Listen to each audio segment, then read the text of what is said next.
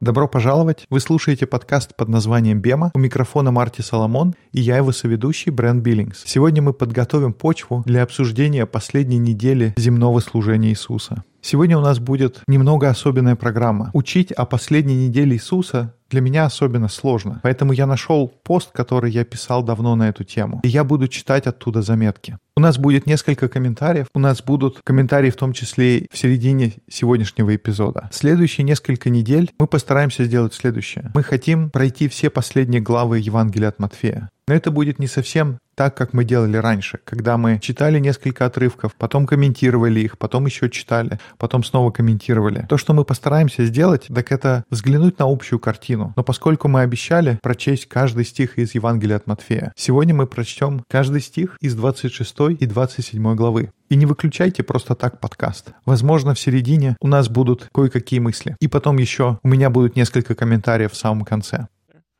you. You listen. Um, Марти, ты же не думаешь, что наши слушатели выключат подкаст только из-за того, что мы читаем Библию? Я очень надеюсь, нет. Если уж и будет какой-то эффект, так это только больше предложений сделать аудиоверсию библейского текста. An audio version of the Bible. Well, don't even give them those ideas. The answer to that is no. We do not have the manpower. We don't have. Как бы это ни звучало привлекательно, у нас нет ни физических возможностей, ни необходимых разрешений от авторов перевода. Но если бы мне пришлось делать комментарии к аудиобиблии, я бы очень хотел, чтобы бренд был тем, кто ее читает. Это потребовало бы от нас гораздо большего, чем то оборудование, которое у нас есть сейчас. All right, so here we go. Uh, Brent's going to read. Here's our here's our roadmap today. Brent's going to read us uh, Matthew 26, and then I'm going to share some thoughts. Uh, Итак, сегодня Брент читает для нас 26 главу, и потом у меня будет несколько мыслей. После чего Брент снова будет читать 27 главу, и у меня будут заключительные мысли. У меня будет несколько идей для дискуссионных групп, так что у нас сегодня будет много чтения, и Марти будет немного говорить. Marty to talk a little bit. Марти будет немного говорить. Это, конечно, громкое заявление.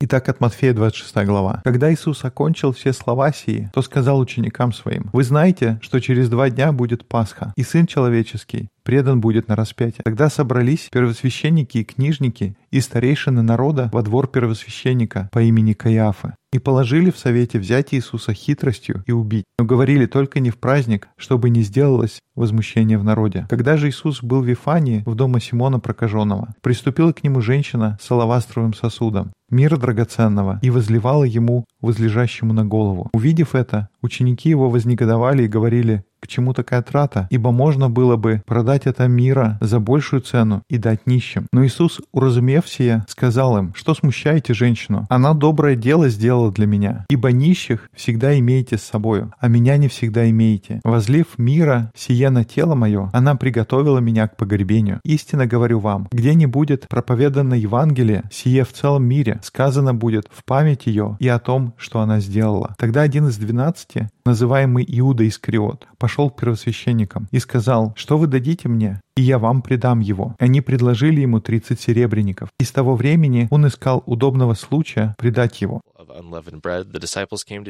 В первый же день опресночный приступили ученики к Иисусу и сказали ему, «Где велишь нам приготовить тебе Пасху?» Он сказал, «Пойдите в город к такому-то и скажите ему, Учитель говорит, «Время мое близко, у тебя совершу Пасху с учениками моими». Ученики сделали, как повелел им Иисус, и приготовили Пасху. Когда же настал вечер, он возлег с двенадцатью учениками. И когда они ели, сказал, «Истинно говорю вам, что один из вас предаст меня». Они весьма опечалились и начали говорить ему, каждый из них, «Не я ли, Господи?» Он же сказал в ответ, «Опустивший со мной руку в блюдо, этот предаст меня. Впрочем, Сын Человеческий идет, как написано о нем, но горе тому человеку, которым Сын Человеческий предается. Лучше бы было этому человеку не родиться». При сем Иуда, предающий его, сказал, «Не я ли Рави?» Иисус говорит ему, «Ты сказал». И когда они ели, Иисус взял хлеб и, благословив, преломил, и, раздавая ученикам, сказал, «Примите, едите, сие есть тело мое». И, взяв чашу и благодарив, подал им и сказал, «Пейте из нее все, ибо сие есть кровь моя, Нового Завета, за многих изливаемая во оставление грехов. Сказываю же вам, что отныне не буду пить от плода сего виноградного до того дня, когда буду пить с вами новое вино в царстве Отца моего». И воспев, пошли на гору Елеонскую. Тогда говорит им Иисус, «Все вы соблазнитесь, а мне в эту ночь, ибо написано, поражу пастыря, и рассеются овцы стада. По воскресенье же моем предварю вас в Галилее». Петр сказал ему в ответ, «Если и все соблазнятся о тебе, я никогда не соблазнюсь». Иисус сказал ему, Истинно говорю тебе, что в эту ночь, прежде нежели пропоет петух, трижды отречешься от меня. Говорит ему Петр, хотя бы надлежало мне и умереть с тобою, не отрекусь от тебя. Подобное говорили и все ученики. And all the other.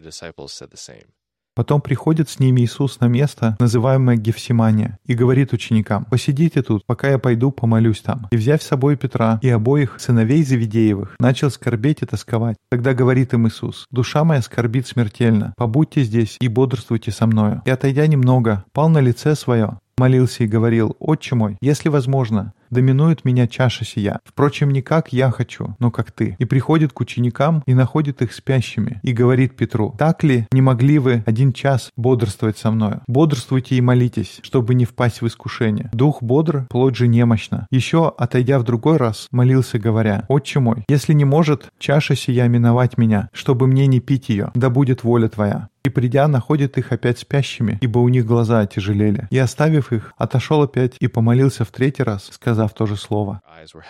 So he left them and went away once more and prayed the third time, saying the same thing. Тогда приходит к ученикам своим и говорит им, «Вы все еще спите и почиваете? Вот приблизился час, и Сын Человеческий предается в руки грешников. Встаньте, пойдем. Вот приблизился предающий меня». И когда еще говорил он, вот Иуда, один из двенадцати, пришел, и с ним множество народа с мечами и кольями от первосвященников и старейшин народных. Предающий же его дал им знак, сказав, «Кого я поцелую, тот и есть, возьмите его». И тотчас, подойдя к Иисусу, сказал, «Радуйся, Рави», и поцеловал его. Jesus replied, Do what you came for, friend. Иисус же сказал ему, «Друг, для чего ты пришел?» Тогда подошли и возложили руки на Иисуса и взяли его. И вот один из бывших с Иисусом, простерши руку, извлек меч свой и, ударив раба первосвященникова, отсек ему ухо. Тогда говорит ему Иисус, «Возврати меч твой в его место, ибо все взявшие меч мечом погибнут. Или думаешь, что я не могу теперь умолить Отца моего, и Он предоставит мне более, нежели двенадцать легионов ангелов? Как же сбудутся Писания, что так должно быть? В тот час сказал Иисус народу, как будто на разбойника Вышли вы с мечами и кольями взять меня. Каждый день с вами сидел я, уча в храме, и вы не брали меня. Сие же все было, да сбудутся писания пророков. Тогда все ученики, оставив его, бежали. А взявшие Иисуса, отвели его к Каяфе первосвященнику, куда собрались книжники и старейшины. Петр же следовал за ними издали, до двора первосвященникова, и, войдя внутрь, сел со служителями, чтобы видеть конец. Первосвященники и старейшины и весь Синедрион искали лжесвидетельства против Иисуса, чтобы предать его смерти, и не находили. И хотя много лжесвидетелей приходило, не нашли. Но, наконец, пришли два лжесвидетеля и сказали, «Он говорил, могу разрушить храм Божий и в три дня создать его». И встав, первосвященник сказал ему, «Что же ничего не отвечаешь? Что они против тебя свидетельствуют?» Иисус молчал. Первосвященник сказал ему, «Заклинаю тебя Богом живым, скажи нам, ты ли Христос, Сын Божий?» Иисус говорит ему, «Ты сказал, даже сказываю вам, отныне узрите Сына Человеческого, сидящего одесную силы и грядущего на облаках небесных». Тогда первосвященник разодрал одежды свои и сказал, «Он богохульствует, на что еще нам свидетелей? Вот, теперь вы слышали богохульство его». Как вам кажется? Они же сказали в ответ, повинен смерти. Тогда плевали ему в лице и заушали его. Другие же ударяли его полонитом и говорили, прореки нам, Христос, кто ударил тебя? Петр же сидел вне на дворе. И подошла к нему одна служанка и сказала, и ты был с Иисусом, галилеянином. Но он отрекся перед всеми, сказав, не знаю, что ты говоришь. Когда же он выходил за ворота, увидела его другая и говорит бывшим там, и этот был с Иисусом Назареем. И он опять отрекся с клятвою, что не знает всего человека. Немного спустя подошли стоявшие там и сказали Петру, «Точно и ты из них, ибо и речь твоя обличает тебя». Тогда он начал клясться и божиться, что не знает всего человека. И вдруг запел петух. И вспомнил Петр слово, сказанное ему Иисусом. «Прежде нежели пропоет петух, трижды отречешься от меня». И, выйдя вон, плакал горько. Сегодня у тебя много работы, Брент. Сколько это было стихов? 75. 75. All right, man. That was we did some work there. I have several things that I noticed, uh, but И можно сразу же вопрос, который мне не дает покоя. Какую песню они пели, как ты считаешь? that they sang. Oh, I should have a good answer to that question because it should be a post Passover hymn. Я понимаю, я должен бы был иметь ответ на этот вопрос. Какой гимн пелся после пасхальной вечери? Я думаю, что это был какой-то псалом. Но если честно, я не знаю, какая была литургия после Седора, особенно в первом веке. Это замечательный вопрос. Может быть, наши слушатели могут погуглить и найти что-то очень интересное. Но у меня, к сожалению, нет ответа. idea, but if it was a psalm, I was thinking maybe Jesus was like. Я просто думаю, что если это был бы псалм, может быть, это был псалм всей его жизни. Ученики что-то поняли и сказали, о, ну давай споем этот псалом. Это хорошая идея, но мне здесь нечего сказать. Make a great movie moment. Sure. Uh, okay, so here's the deal. I don't like teaching about this last week of Jesus' life. As a teacher, as a teacher, I just don't like it. And I'm not really sure totally why. Um, Итак, к моим заметкам. Мне не очень нравится учить о последней неделе жизни Иисуса. Как учителю, мне сложно преподавать этот материал. Среди христианских праздников есть определенные моменты, которые всегда имели для меня большое значение. У меня очень много прекрасных воспоминаний об Адвенте, когда все ожидают Рождество. У меня очень трогательные воспоминания. Мы делали службы при свечах. Праздник Воскресения Христа тоже очень много значит для меня. Смерть и воскресение Иисуса — это центральные моменты для нашей веры. И они настолько важны, что, может быть, это меня пугает. Uh, it's, uh, maybe it's intimidating. I don't know. There's something about it that makes it hard for me as somebody who likes to lean into the academia and the light-hearted critical thinking. That uh, as a teacher, I just struggle to engage this stuff. And I remember, I think the last time I got to do a Christmas Eve service, Brent, I Я человек, который любит академическую среду и критическое мышление. И мне трудно говорить об этих темах в таком же ключе. Поэтому во время праздников мне нужно написать проповедь, и тогда, возможно, у меня получится какой-то хороший урок. Надеюсь, в прошлом году рождественская служба была лучше, чем предыдущая, но я все равно слышал смешанные отзывы. okay with that. Like uh, when, whenever I would engage this teaching before, I feel like I would over Я понимаю, что так может быть, и это нормально. Каждый раз, когда я учил об этом раньше, я так вовлекался и переживал, как правильно все преподать. Этот момент был настолько наполнен важностью того, с чем мы имеем дело, что от волнения я мог все испортить. И сейчас мы переходим к разговору о последней неделе. Мне не хотелось бы превращать одно из самых священных и значимых событий в истории человечества в очередное академическое упражнение. С другой стороны, я не думаю, что нужно на академических исследованиях ставить крест. И я благодарен за тех людей, которые уделяют этому внимание. Um. Кстати, Брент, у нас здесь будет рекомендация. Обычно у нас мало литературы подобного плана среди наших рекомендаций. Но я думаю, что у наших слушателей есть уже хорошая почва, и они смогут найти для себя что-то. Книга называется «Дело Христа». Ее написал Ли Стробель. Я обычно не включал рекомендации книг из мира апологетики. Но в этой книге действительно хорошо рассмотрено академические, научные и исторические аспекты распятия. Что происходило с медицинской точки зрения? Ты говоришь, Брент, ты читал ее когда-то в юности? When you were when you were younger. I was in high school, yeah. The uh, Да, в те времена научный взгляд был для меня гораздо более важным. Итак, у нас есть эта рекомендация. И еще одна. Мы эту книгу уже рекомендовали раньше. Это книга Кроссена и Борга. Она называется «Последняя неделя». Она во многом будет говорить о тех же самых вещах, о которых мы будем рассуждать следующие несколько подкастов. Я бы не сказал, что я согласен буквально по всем пунктам. Они занимают достаточно либеральную позицию с точки зрения критики текста. Поэтому хочу предупредить наших слушателей. Но я думаю, что у них есть хороший материал. Я думаю, что мы достаточно выросли и умеем критически мыслить и выбирать вещи, с которыми мы согласны, и знать, что нам что-то не нравится, и понимать почему. Это хорошая практика для нас. Так что в примечаниях к оригинальному эпизоду можно найти ссылки на эти книги. Super super great. Um, У тебя было 4 или 5 звезд? Скорее всего, 4. Оценка в 5 звезд очень-очень редкая для меня. Да, я обычно запоминаю, когда ты даешь такую высокую оценку. little gifts. So yeah, I, I appreciate that. I remember in Bible college, I Я помню, в библейском колледже у нас было три обязательных курса о жизни Христа. Один был посвящен первой половине жизни Иисуса, ранние годы и первая половина служения. Второй курс — это была вторая половина жизни Христа. И потом целый семестр у нас был посвящен изучению последней недели жизни Иисуса. Так что этой последней неделе мы посвятили много времени. И я думаю, если посмотреть на все описания жизни Иисуса, особенно Евангелие от Иоанна, он очень много пишет именно о последней неделе. Иоанн рассказывает об этих последних днях на протяжении нескольких глав. Я не знаю, почему я колеблюсь. Может быть, потому что я провел всю жизнь в церкви, в сообществе, которое обсуждает центральную роль креста Христова. Может быть, дело в том, что я слишком увлечен историей и то, как она рассказана. Может быть, потому что это неделя, когда я решил не идти на похороны моего дедушки вместе с родителями. Я как сейчас помню, мой дедушка умер на пасхальной неделе. И меня спросили, хочу ли я пойти на похороны, и я решил не идти. Вместо этого я пошел на службу Великой Пятницы, сидел один, и у меня безудержно катились слезы. Я до сих пор не понимаю причины, но я никогда раньше так не плакал в своей жизни. Но до сих пор, слыша гимн, который называется «Был ли ты там, когда распяли моего Господа?», я со слезами опускаюсь на колени.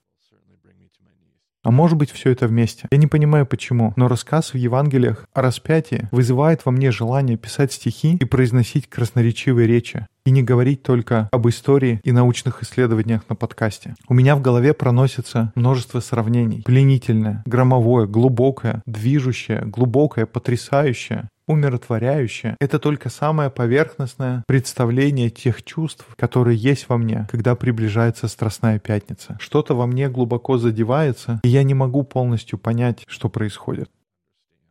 Бывают моменты, когда я вижу победу смерти, но за этим стоит что-то большее, чем просто поражение. Есть моменты, когда я чувствую, что Бог переживает с нами, и это очень утешает, что Он скорбит так же, как и мы. Бывают моменты, когда я ощущаю величайшее выражение любви и поистине уникальную историю о Боге, которая идет против всякой интуиции, о Боге, который полагает свою жизнь за других. Бывают моменты, когда я испытываю гнев из-за той несправедливости и непонимания, почему смерть была необходима.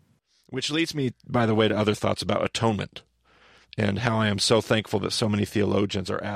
Это приводит меня к вопросу об искуплении. И я благодарен, что многие богословы задают важные вопросы и пытаются разобраться, как Библия учит об искуплении. Это важные вопросы, потому что они затрагивают суть нашего понимания сердца Бога. Почему Он должен был умереть? Должен ли Он был умереть? Как логически объяснить, чтобы был понятен смысл? Это важные вопросы, потому что, когда я прихожу на службу в Страстную Пятницу, я хочу понимать, что я должен увидеть для себя на кресте. Но поэтому сегодня мы не будем говорить о теориях искупления. Мы обсудим это позже. У нас будет четвертая сессия, Бренд. На четвертой сессии, когда мы будем обсуждать послание евреям, у нас будет подробный разговор. Сегодня я только дам несколько рекомендаций для чтения. Во-первых, несколько книг автора Тони Джонса. Одна из них называется «Лучшее искупление». Это небольшая электронная книга на три главы. Есть другая, его книга, которую я купил, но все еще не прочитал. Надеюсь, она окажется такой же хорошей, как эта. И надо понимать, Тони Джонс, он достаточно либеральный богослов. Так что, если вы будете читать, будьте готовы, что это будет видно по книге. Сама книга называется «Убивал ли Бог Иисуса?». Если в примечаниях к переведенному эпизоду нажать на ссылку, вы попадете на страницу оригинального эпизода, и там в примечаниях будут все эти книги. Я также хочу порекомендовать отличную книгу Скотта Макнайта. Она называется «Сообщество, называемое искуплением». Она представляет собой обзор различных теорий, как происходит искупление. Ты знал, Бренд, что есть множество теорий, что означает искупление? До того, как я прошел курс Бемы, я слышал о них, но особенно сильно не разбирался. Оказывается, есть четыре или пять основных теорий, есть несколько, которые обобщают что-то посередине, есть которые лежат совершенно в стороне. И в этой книге он обсуждает, что это за теории, как они взаимодействуют друг с другом, почему Иисус умер на кресте и различные богословские течения, которые стоят за этим. Это все можно почитать в книге Скотта Макнайта. Он приводил метафору с клюшками для гольфа. Он говорит, что у каждой теории есть свое место, нужно просто знать, когда ее использовать. when to use it.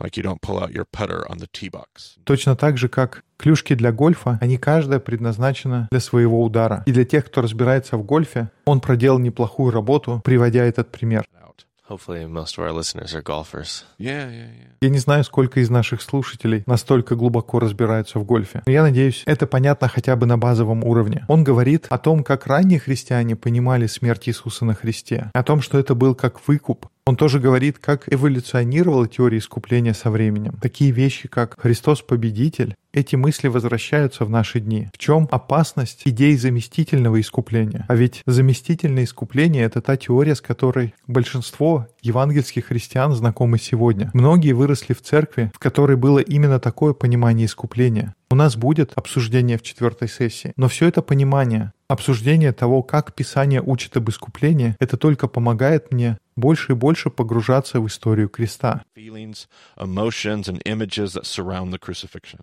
Это усиливает мое осознание чувств, эмоций и образов, окружающих распятия. Поэтому мы не будем углубляться в обсуждение стиха за стихом. Вместо этого, Брент, я хотел бы, чтобы следующие несколько подкастов мы бы прочли главы целиком. Сегодня ты уже 26-ю прочел, и сейчас мы прочтем 27-ю. И у нас будет несколько предметов для обсуждения.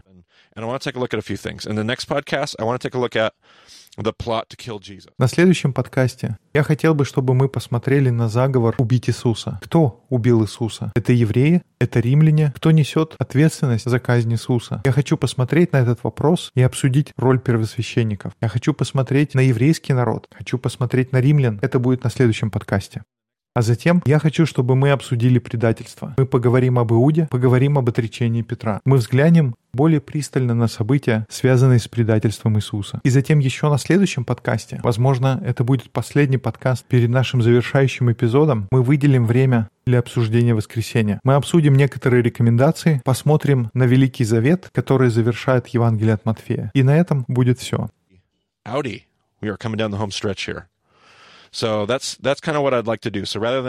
Это будет завершение нашего изучения Евангелия от Матфея, в котором мы прочли каждый стих. Поэтому после 27 главы у меня будет еще несколько заметок. Но если у тебя никаких других вопросов нет, Брент, давай продолжим 27 главу. Когда же настало утро, все первосвященники и старейшины народа имели совещание об Иисусе, чтобы предать его смерти. И, взяв его, отвели и предали его Понтию Пилату, правителю. Тогда Иуда, предавший его, увидев, что он осужден, и, раскаявшись, возвратил тридцать серебряников первосвященникам и старейшинам, говоря, «Согрешил я, предав кровь невинную». Они же сказали ему, «Что нам до того? Смотри сам». И, бросив серебряники в храме, он вышел, пошел и удавился. Первосвященники, взяв серебряники, сказали, «Непозволительно положить их в сокровищницу церковную, потому что это цена крови». Сделав же совещание, купили на них землю горшечника для погребения странников. Посему и называется земля-то землею крови до сего дня.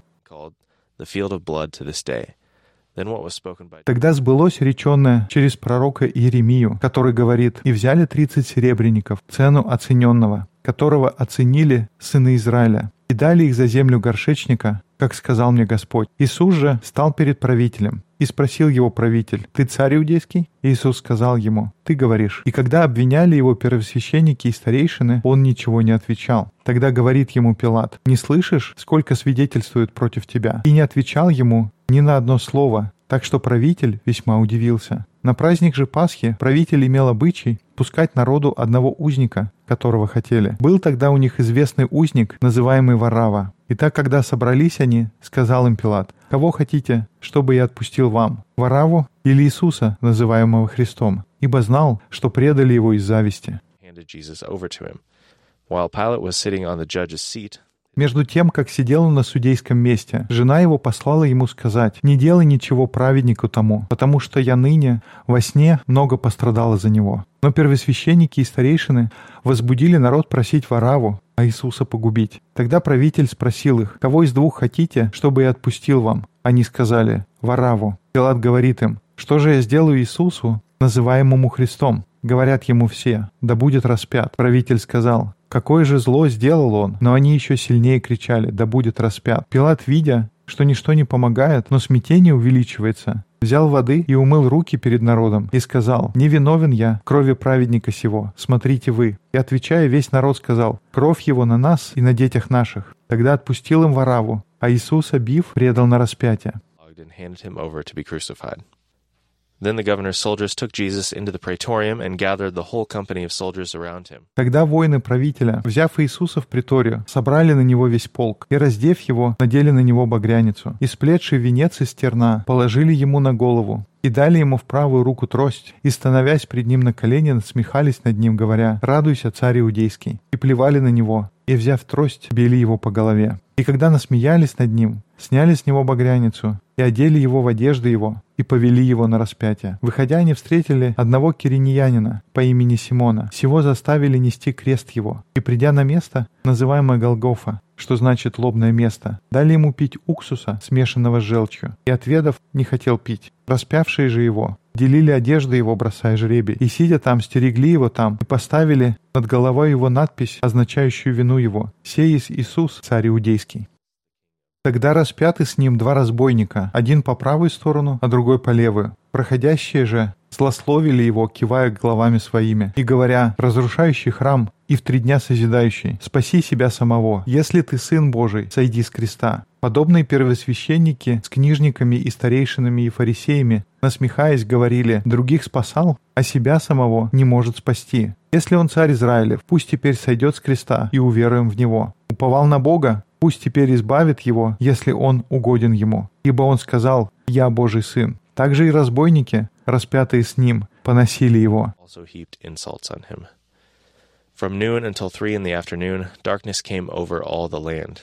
About three in the afternoon, Jesus cried out in a loud voice. От шестого же часа тьма была по всей земле до часа девятого, а около девятого часа возопил Иисус громким голосом. Или-или, лама Савахвани, то есть, «Боже мой, Боже мой, для чего ты меня оставил?» Некоторые из стоявших там, слыша это, говорили «Илью зовет он». Тотчас побежал один из них, взял губку, наполнил уксусом и, наложив на трость, давал ему пить. А другие говорили, «Постой, посмотрим, придет ли Илия спасти его». Иисус же, опять возопив громким голосом, испустил дух. И вот завеса в храме раздралась надвое, сверху донизу, и земля потряслась, и камни расселись, и гробы отверзлись, и многие тела усопших святых воскресли. И, выйдя из гробов по воскресенье его, вошли в святый град и явились многим. Сотник же и те, которые с ним стерегли Иисуса, видя землетрясение и все бывшее, устрашились весьма и говорили, «Воистину, он был Сын Божий». Там были также и смотрели издали многие женщины, которые следовали за Иисусом из Галилеи, служа ему. Между ними были Мария Магдалина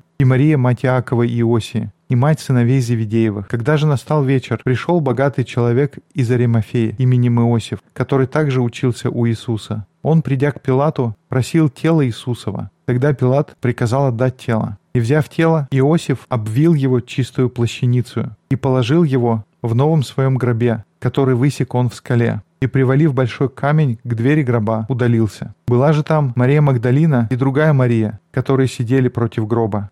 Opposite the tomb.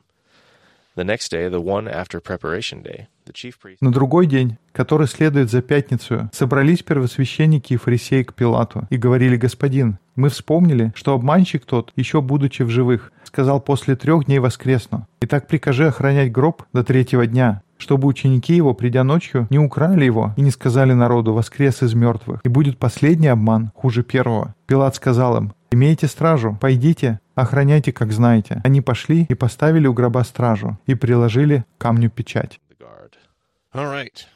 За сегодня мы прочли две главы из Евангелия от Матфея. Для всех наших слушателей, особенно для тех, которые собираются в дискуссионные группы, может быть, вы думаете, ну, Марти, ты ничего не говорил в этом эпизоде, что нам обсуждать? Для вас у меня будет рекомендация почитать, как о распятии Христа говорится в других Евангелиях. Брен только что прочел нам описание от Матфея. Но когда вы соберетесь в группе, посмотрите, как это написано у Марка, или посмотрите, что есть у Луки.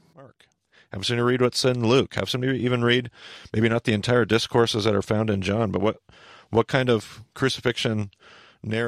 Может быть, кто-то прочтет все диалоги, которые есть в Евангелии от Иоанна. Может быть, просто запишите ваши вопросы. Я уже сказал тему для обсуждения на следующие подкасты. Мы будем говорить о роли первосвященников и Рима. Мы поговорим о Петре и об Иуде. Поэтому чем лучше мы будем знать эти истории, тем более эффективнее мы сможем с ними взаимодействовать. Это немного другой формат, но это тоже ничего. Okay. We won't do it a lot. Um, but uh,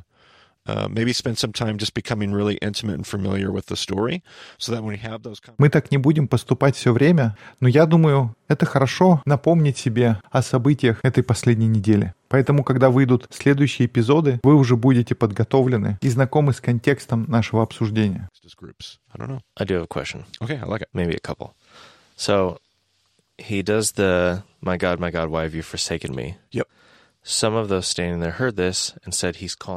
Можно мне пару вопросов? И первый такой. Иисус говорит, «Боже мой, Боже мой, почему ты оставил меня?» Люди слышат это, и кто-то думает, что он зовет Илию. А потом один бежит и приносит губку. Как это вообще все вместе связано? Почему Илия? Почему они берут губку? Кто это вообще? Что это за люди? Согласен, сложно понять, кто именно здесь имеется в виду. И кроме того, когда люди пытаются согласовать различные описания этих событий, множество споров о том, даже на каком языке он кричит. Это иврит, арамейский, что именно он говорит. What is he crying out? E- Either way, if he's crying out in Hebrew or Aramaic, um, the sound, especially if you're if you're literally dying on the cross, like he's in rough shape here. He's probably not articulating his words well. He is probably not enunciating clearly. And remember, Elijah's name is Eliyahu. Если он говорит это на иврите или арамейском, и в том состоянии, в каком он, когда он умирает на кресте, могу представить, что сложно разобрать, что именно он говорит. Имя Илии звучит как Ильяху, и он задыхается и кричит «Боже мой, Боже мой!», а люди вокруг слышат Ильяху, потому что для них просто легче приходит в голову эта ассоциация. И для них связь с Мессией и образом Илии наводит на мысль именно на то, что он зовет Илию. Это, конечно, мое личное мнение, но мне кажется, это то, что там происходит. Makes sense. Yeah. And so the other accounts, and I don't think I talked about it in Matthew here, I'm just double checking right here. Uh, he put it on a staff. This in Matthew's account it says he put it on a staff. In other gospel accounts, they put the sponge on a branch of hyssop. Now, n- there's not just a random person. No random person is being allowed to go grab a sponge and lift it up to Jesus. В других Евангелиях, не у Матфея, а у других евангелистов написано, что они кладут губку на ветку из сопа, и простому человеку это не разрешалось. Скорее всего, это был римский солдат, и для них один из способов унижения жертв распятия заключался в том, что они брали из соп, который в те времена использовался как туалетная бумага. И очевидно, что не сами ветки, но листья этого растения они использовали, и поэтому то, что здесь, скорее всего, происходит, они берут использованную туалетную бумагу, сворачивают в какой-то комок, мочат в уксусе и подносят Иисусу, как будто это должно дать ему облегчение. Him some relief. It's and Matthew's account here, you you don't see all those details. If you use the other gospel accounts, I think what you see here is a crowd kind of getting worked up here in a moment. То, как это описано у Матфея, этого не видно, но судя по другим Евангелиям, это то, что могло происходить. Толпа стоит вокруг, начинается какое-то волнение, и солдаты присоединяются к этому волнению и усиливают насмешку. Типа давай, возьмем губку, дадим ему что-то выпить, и это будет для него облегчением и спасением. И все это происходит с такой насмешкой и унижением. И я не думаю, что это связано с тем, что Илия когда-то делал с губкой, но это хороший вопрос. Может быть, у меня неправильный взгляд на это все. Может быть, стоит покопаться в тексте. Если вы что-то найдете, дайте нам знать. Еще вопрос. Почему Пилат согласился отдать Иосифу тело? Хороший вопрос. Наверное, ему все равно. Для римлян люди, которые висят на кресте, это террористы. Я думаю, во многом, как мы в наше время относимся к террористам, это то, что происходило тогда. Это как они смотрели на тех, кто оказался распятым. Те, кто был обвинен в восстании, и кто был обвинен в терроре, распятие предназначалось практически исключительно для них. Очень часто там оказывались зелоты. И поэтому, когда зелотов распинали, это было зрелищем и примером того, что происходит, когда вы замышляете террористические акции против Рима. Поэтому, когда люди на крестах умирают, их бросают в какие-то неглубокие ямы, которые потом раскапывают собаки. a shallow grave, and those shallow graves are usually dug up by dogs. Here's this really wealthy person. I have wondered, there's nothing in the text here. This is all speculation.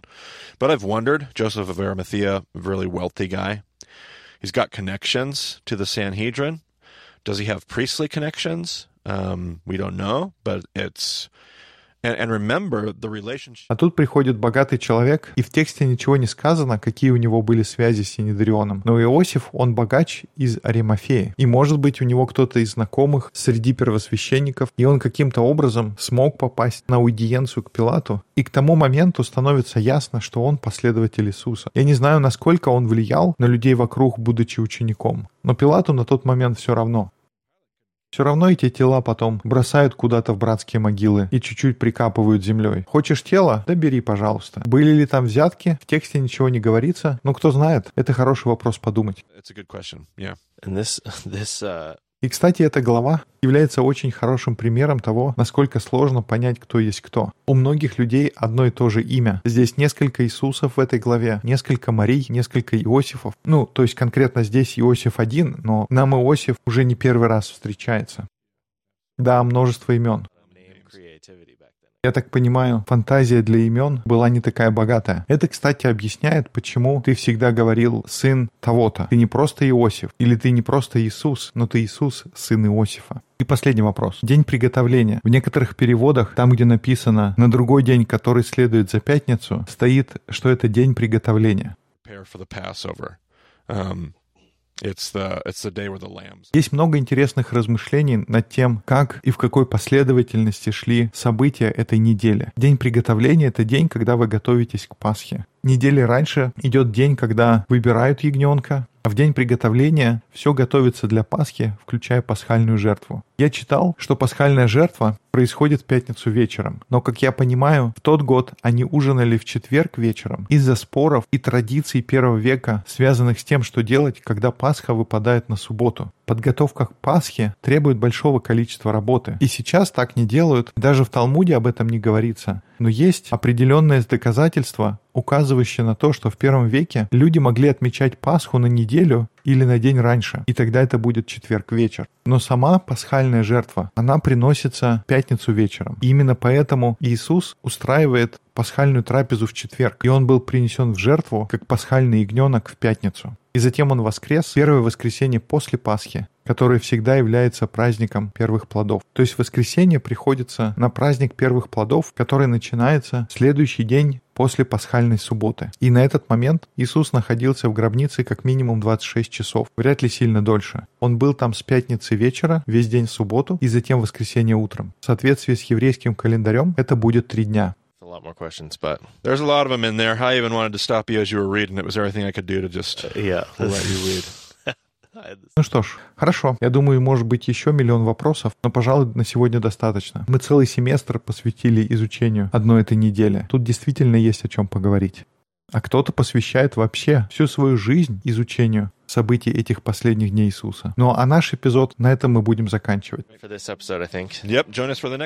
Если у вас в дискуссионной группе родилась какая-то идея и получились хорошие обсуждения, дайте нам знать. Больше информации есть на сайте bemadiscipleship.com. Спасибо, что слушали наш подкаст. До скорых встреч в эфире.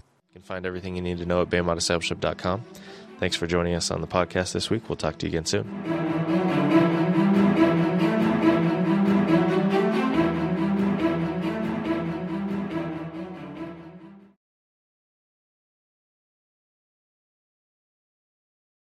From then on, Judas. From then on, Judas watched. Jeepers, I can't say his name. From then on, oh gee. From then on, Judas watched for an opportunity to hand him over. Oh my goodness, this is long chapter.